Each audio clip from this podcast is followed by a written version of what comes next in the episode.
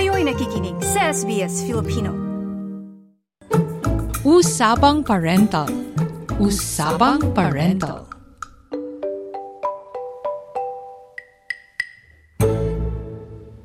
Ayon sa mga eksperto, isang ligtas at epektibong paraan laban sa mga sakit ang pagbabakuna. Ano-ano ba ang mga bakuna na dapat meron si baby? At para naman sa mga bagong dating na magulang, alam niyo ba na ang mga bakuna ay libre sa ilalim ng National Immunization Program? At ayon din sa batas, depende sa estado, requirement ang bakuna upang maipasok ang anak sa childcare at paralan. Pakinggan ang ating panayam kasama si Dr. Angelica Lugarta Scott sa Usapang Parental. Ayan, kasama nating muli dito sa SBS Filipino, Dr. Angelica Lugarta Scott. Good morning, Doc! Good morning, Claudette, and good morning to all our listeners. It's nice to be back here. Ayan, welcome po sa SBS Filipino. Ang ating pag-uusapan po ngayon ay tungkol sa bakuna. So, unang tanong, Doc, bakit ba mahalagang mabakunahan si baby? Una sa lahat, it's, it's really a protection for our babies, di ba? Mm. Because, of course, there's so many diseases um, na kayang-kaya talagang protektahan ng bakuna. At saka dito sa Australia, ano talaga recommended and it's compulsory to have all these vaccinations so they are protected. You know, Mm. alam mo naman yung mga diseases that we know like measles, mumps, Mm. rubella, rotavirus, Mm. yung mga flu at meningococcal. These are really mga sakit na kayang ma-prevent because it can be quite severe if um, merong mga times talaga, especially the babies, na it can be quite severe if they don't have the vaccination. Speaking of vaccination, Doc, ano-ano yung mga bakuna na mahalaga or recommended para sa mga babies? So sa babies natin, ang Australia, we have this immunization schedule. For example, during birth sa hospital, uh, given within seven days of birth or ideally 24 hours, binibigyan sila ng hepatitis B vaccine, hepatitis B vaccine. Um, then at six weeks naman, meron na namang, uh, I think, three kinds of, uh, three injections. Um, and this is again to protect them. Uh, yun yung diphtheria, tetanus, pertussis, hepatitis B, polio, Haemophilus influenza type B. Tapos pneumococcal and yung rotavirus. Yung rotavirus oral drop siya. Mm. Yeah? Tapos sa four months, may, similar. Similar yung uh, vaccine, similar to six weeks. Um, then at six months, ito medyo slightly different siya. Ito yung diphtheria, tetanus, pertussis, hepatitis B, Haemophilus type B, and polio. Yeah. So ito lang siya, wala yung pneumococcal at walang rotavirus at six months. Pero isang injection lang to. So, Mm. maganda, maganda, medyo okay yung sa six months kasi isang injection lang. Mm. Then, at 12 months naman, so I'm sure so that your baby had it, Yes. yung meningococcal ACWY, isang injection yun, Mm. pneumococcal, measles, mumps, and rubella. So, tatlong, tatlong injections sa, ano, sa 12 months. Then, 18 months naman is tatlong injection then, which is a combination of, ang isang injection is diphtheria, tetanus, pertussis, isang injection yun. Mm. measles, mumps, rubella, and varicella, isang injection, at Haemophilus type B, isang injection. Mm. And then the last one is at four years old. Mm. Actually, hindi pa pinaka-last. Meron pa yung when they become young, ano yan, yung year 7 and year 10. But for the little one, Mm. ang ang pinaka-last is yung four years old nila where, where they have one shot of diphtheria, tetanus, pertussis, and polio. Isang injection lang yung combination na. And there was also one uh, vaccine I remember, Doc, Oo. na recommend din na dapat meron si Oo. baby, yung meningococcal B. Oo. So yung mention ko is the one that's in the schedule. Covered siya Ah, ng Medicare. okay. So Mm. merong isa, which is the MEN-B, meningococcal B Mm. vaccine. Mm-mm. So this is not covered by Medicare. Mm-mm. Uh, sa South Australia though, kung naka, nakatira ka sa South Australia, this is covered. But in in other states, um, which is the, for example, New South Wales or Victoria, hindi siya covered. This is Men B, Mm. but it's also very important Mm-mm. because it prevents you from having the meningococcal B, which is if the baby gets it, there's chance now it can be quite severe. They Mm. sometimes lost their um, limbs or, Oh. you know, it can be quite severe. So, um, private siya, Mm-mm. and uh, it is given between any time from six weeks, but Mm-mm. also it can be given pwede naman at 12 months or at 4 months. Yeah. So it can be given at any time.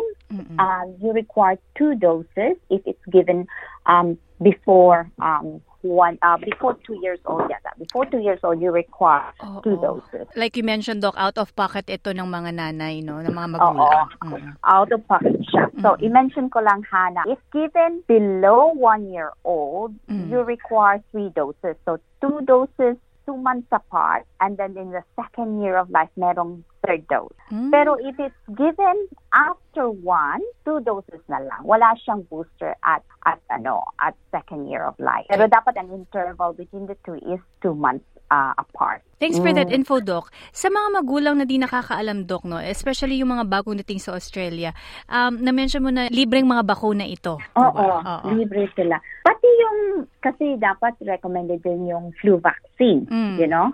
Ah, hindi naman siya mandatory, but it's highly, highly recommended, especially during flu season. Mm-mm. And it's recommended after six months old, from six months old. So you can get it. Kung first dose nila, they require a booster dose. So booster dose after four, four weeks. Mm. So kung kung nagkabakuna na sila before, then one dose lang. At it is yearly. Yearly Yung itong flu flu vaccine. Oo. Oo. And of course, klaruhin natin, libre ito. Libre ito. Mm-mm. So really no out-of-pocket cost for them. Ang ang hindi lang libre talaga is the MenB, meningococcal B vaccine. Oh, Yeah. and uh, last question, Doc. Saan ba sila pwedeng magpabakuna? Uh, council ba? Clinic? Para malinawan yung mga magulang. Oo. So yung mga hindi, o yung kakarating lang or yung mga hindi gaano familiar, so the way it works here in Australia is that you see your primary care physician, which is your general practitioner, and that's where they they get these vaccinations, you know, all these vaccinations that I mentioned. Kung nanganak sila, of course, yung first shot ng uh, hepatitis B is usually given in the hospital before they are discharged. Pero yung ano, yung mga vaccines I mentioned is really in the in a general practice clinic which you can see everywhere. Mm-mm. And finally, Doc, mensahe po sa lahat ng mga magulang tungkol sa pagbabakuna ng kanilang mga anak. It's really important na they have to know and be up to date kung ano yung anong yung schedule ng pagpapakuna, yung 6 weeks, 4 months, 6 months, 12 months, 18 months, at saka 4 years old. You know, it's uh, kasi minsan yung iba pinapadalhan ng letter ng government Mm-mm. to say that oh you're you've missed your or you're really um hindi ka up to date sa bakuna. If they don't know, pwede naman silang mag-download ng Medicare app and then you can see the vaccination schedule and then you can see as well anong mga vaccines na hindi mo ah hina up ano sa iyo outstanding kita doon. And for those parents or children na who came from the Philippines Mm-mm. kakarating lang dito, is maganda siguro if madala nila yung mga mga bakunang if pwede because sometimes hindi naman na-record lahat. Pero Yeah. yung mga nadala nila, may baby book sila, then bring it uh, bring it with you. Uh, when you get an appointment with your doctor, primary care doctor or, or your GP, then show it to them and they can look it up at ma-record nila yung mga nabigay na. Mm-mm. Then, ma-reconcile nila kung anong kailangan at dapat i- i-top up. Yeah, Oo. kasi yung schedule sa Phil- Philippines may not be the same as schedule here. Yeah. Or I remember when we moved from the UK and we moved here in 2018, I have to bring the baby books kasi merong mga vaccines na um, you know, not hindi pareho. So they Mm. have to to give a top up or something. Mm-mm. That's a really good tip, Doc. And um, ito din Mm. pala, Doc, isa din sa mga natutunan ko as a new parent na hindi pala makakapasok sa primary school yung iyong anak kung walang bakuna. Yes. Yes. Hindi makakasapasok sa primary school at saka doon sa mga parents na, for example, yung mga anak nila is in the 11-year-old or 12-year-old who's going to high school, the same thing, you know, hindi makakapasok if, for example, may kulang na bakuna. Yes.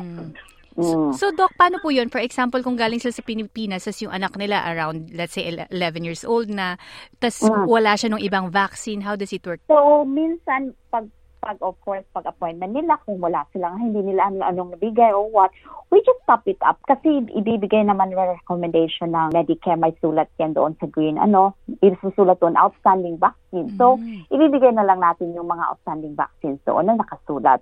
Well, it doesn't matter kung ano man nang nabigay doon, importante is ma-up-to-date tayo. That's the important thing. Doc, maraming salamat po sa mga payo. No worries for that. Maraming salamat Dr. Angelica Logarta Scott. Buhay magulang ay mas gagaan kung may tamang gabay. Para sa Usapang Parental, ako si Claudette Centeno. Usapang Parental. Usapang Parental.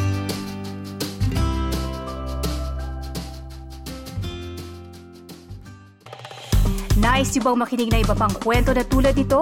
Makinig sa Apple Podcast, Google Podcast, Spotify o sa iba pang podcast apps.